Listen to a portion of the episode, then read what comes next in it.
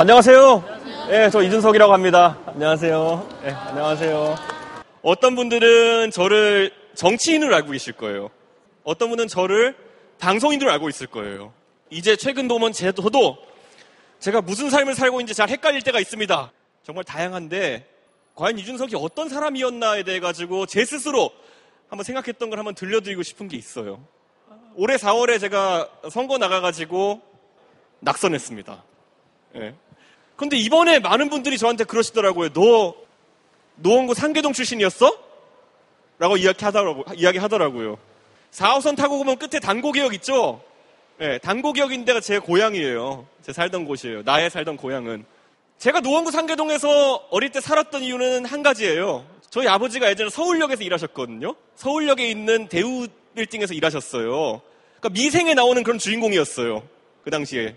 그러다 보니까 서울역에서 출퇴근하기 가장 좋은 곳, 그리고 지하철 타기 편한 곳, 그런데 가장 집값이 싼 곳을 찾으라 그러면은 제가 지금 살고 있는 제 고향 노원구 상계동이었던 거예요. 제가 어릴 때 가지고 있던 마음이 뭐였냐면은 지하철 타고 30분 걸려 출퇴근하는 우리 아버지.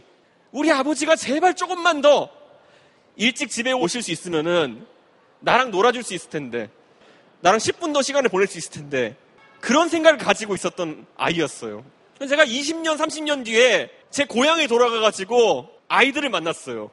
얘들아, 니네 필요한 거 있어? 이렇게 얘기했더니 너무 단순하더라고요.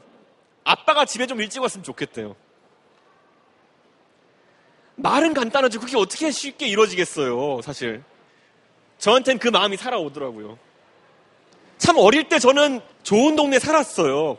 너무나도 희망적인 동네였어요. 1단지부터 17단지까지 전부 다 똑같은 아파트 단지예요. 그러다 보니까 초등학교 때 학교에 가서 친구들과 이야기해보면은 한 번도 위화감이라는 걸 느껴본 적이 없어요. 야, 너희 아버지 뭐 하시노? 이렇게 얘기하면은 우리 아버지 회사원이야. 너희 아버지 뭐 타고 출퇴근 하시는데 그러면 4호선 지하철 타고 출퇴근하는 회사원이에요. 나머지도 똑같아요. 너 비행기 타봤어? 한 명도 저희 전교생 중에 비행기 타본 애가 없었어요.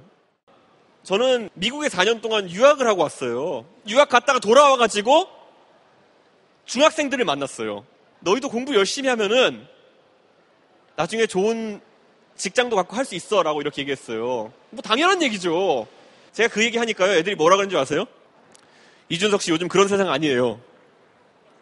이렇게 이야기 하더라고요.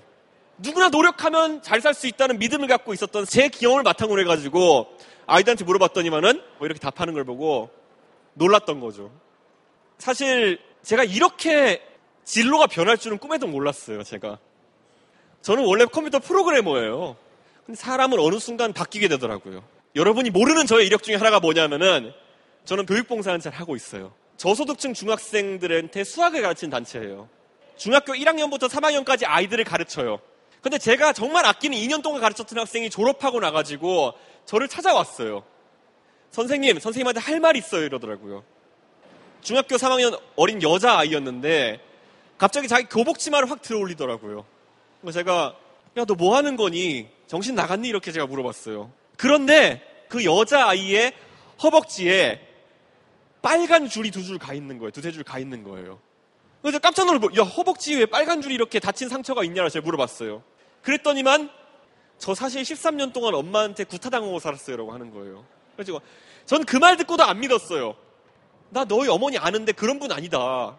그리고 집에서 맞았는데 어떻게 허벅지 위에 빨간 상처가 나냐 그랬더니만은 그 학생이 저한테 그러더라고요. 선생님, 제가 중학교 2학년이 된 뒤로부터 엄마보다 키도 커지고 힘도 세지게 되니까 그때부터는 엄마가 저를 때릴 때 저를 의자에 묶어놓고 때린다는 거예요. 저한테는 엄청난 충격이었어요. 저는 제가 교과서적으로 배운 대로 집에 살기 어려운 청소년이 있으면은 보호시설에 보내야 된다라는 생각 때문에 그 학생을 구출해가지고 보호시설에 데려줬어요. 근데 저한테는 그 뒤에 1년쯤 뒤에 그 일이 충격으로 다가옵니다. 그 학생이 다시 한번 저한테 얘기할 기회가 있었어요. 선생님, 저 요즘 집에서 안 맞고요. 여기 상급생들한테 맞아요. 이렇게 얘기하는 거예요. 저는 제가 갖고 있던 우리 사회에 대한 사회의 시스템이라는 것에 대한 신뢰가 상당히 무너져 버렸어요. 저한테는.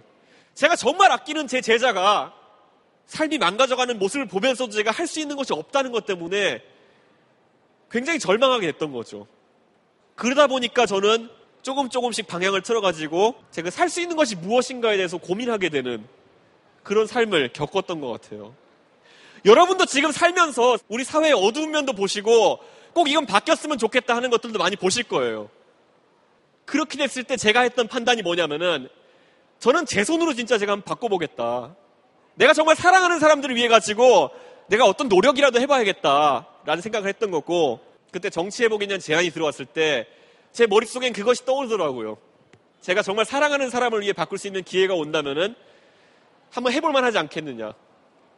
저도 바보는 아니기 때문에 그냥 제가 제 하고 싶은 일 하면 잘 살 수 있는데 괜히 이 판에 들어와가지고 욕먹을 수 있다는 거 잘 알았어요. 예. 근데 여기 계신 분들한테 지금 제가 이렇게 이야기하면요. 살짝 공감 못 하실 수 있어요. 그래, 너는 공부도 할 만큼 했고, 지금까지 해온 것들이 있기 때문에 지금 시작하는 게 어렵지 않겠지만은 나는 어디서부터 시작해야 될지 모르겠고, 나는 무엇을 해야 될지 모를 수도 있다. 이렇게 얘기하는 분도 있어요. 그런데 아주 작은 것들을 한번 찾아보자고 이야기해보고 전 싶어요. 제가 어떤 학생한테 들은 얘기인데, 자기는 학교에 자기가 급식이 너무 받고 싶대요. 자기는. 그 어묵탕이 나왔대요. 근데 어묵탕에 어묵이 건더기가 하나도 없었대요, 거의. 그러니까 이게 말이 되느냐라는 게 자기의 문제 인식이래요. 그래서 거기에 대한 해법으로, 그럼 니, 당신이 뭘 할 수 있는데라고 제가 물어봤더니만은, 자기는 평소에 SNS나 이런 걸 하는 걸 되게 좋아한대요. 전국에 있는 만여 개의 학교의 학생들이 한 명씩만 자기 학교에서 급식 사진을 찍어서 올리고, 거기다가 식판의 영역마다 메뉴 이름을 다 태그를 한번 해보고 싶대요. 샵 오뎅탕 이렇게 치면 어떻게 되겠어요? 전국에 있는 모든 개 학교에서 오늘 나온 어묵탕의 사진을 다 볼 수 있겠죠. 그럼 우리 학교에 나온 오늘 급식의 수준이 어느 정도인지 알 수 있는 거예요. 야, 근데 그렇게 해놓는다고 해가지고 세상이 바로 변하는 건 아니다. 단순히 흥미 위주의 놀이로 끝날 수 있다. 진짜 그걸 바탕으로 세상을 바꾸려고 그러면은 어려운 과정도 있을 것인데 어떻게 할 것이냐? 라고 제가 이 학생한테 던졌어요. 근데 고등학생의 발상은 상상을 초월하더라고요. 학생들이 사진만 찍어서 공유할 수 있는 공간만 만들어 놓으면요. 나머지는 엄마들이 해결해 줄 겁니다. 라고 이야기 하더라고요. 저는 한마디도 반박할 수 없었어요. 저는 왜 이 얘기를 여러분한테 드리냐면요. 저는 정치를 시작하면서 제가 정치가 우리 세상을 아주 크게 변화시키고 있, 을 거라는 믿음을 가지고 시작했어요. 그런데 그 믿음이 요즘 조금은 틀렸다는 생각을 하게 되더라고요. 이 변화라는 거 너무 거창하게 생각하지 않았으면 좋겠다는 생각을 저는 하게 되더라고요. 정말 작은 변화 하나씩 만들어 봤으면 좋겠어요. 그 작은 변화가 쌓이고 쌓여가지고 어릴 때 멋지다고 생각했던 세상을 구축하기 위해서 앞으로도 계속 노력할 겁니다, 보면은. 저는 사실 다양한 이야기를 여러분들이 많이 들을 수 있는 기회가 더 생겼으면 좋겠어요. 정말 감사하고요. 오늘 집에까지 안전하게 돌아가시기를 기원하겠습니다. 감사합니다.